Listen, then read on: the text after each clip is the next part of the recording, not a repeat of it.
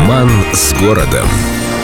Глава, в которой много больших, хороших и разных. В Петербурге два больших проспекта. Большой на Васильевском и на Петроградке тоже, прям скажем, значительные. Большой на Петроградской стороне возник в 30-х годах 18 века и был первоначально назван Большой гарнизонной дорогой. С Василиостровским ничуть не скромнее. Он возник тоже в начале 18 века на месте Большой просеки, прорубленной от усадьбы князя Меньшикова к Взморью. Народ, привыкший, что у первого петербургского губернатора мало не бывает ничто, назвал новую дорогу большой перспективой.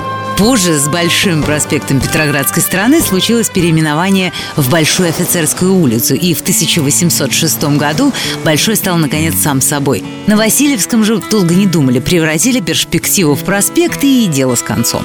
В советские времена оба больших были дружно переименованы. Так Петроградский получил имя основателя германской компартии Карла Липкнехта, а Василиостровский – австрийского борца-революционера Фридриха Адлера. Но означенный Фридрих почему-то передумал бороться за коммунизм на планете Земля, и названный его именем проспект срочно стал проспектом Пролетарской Победы.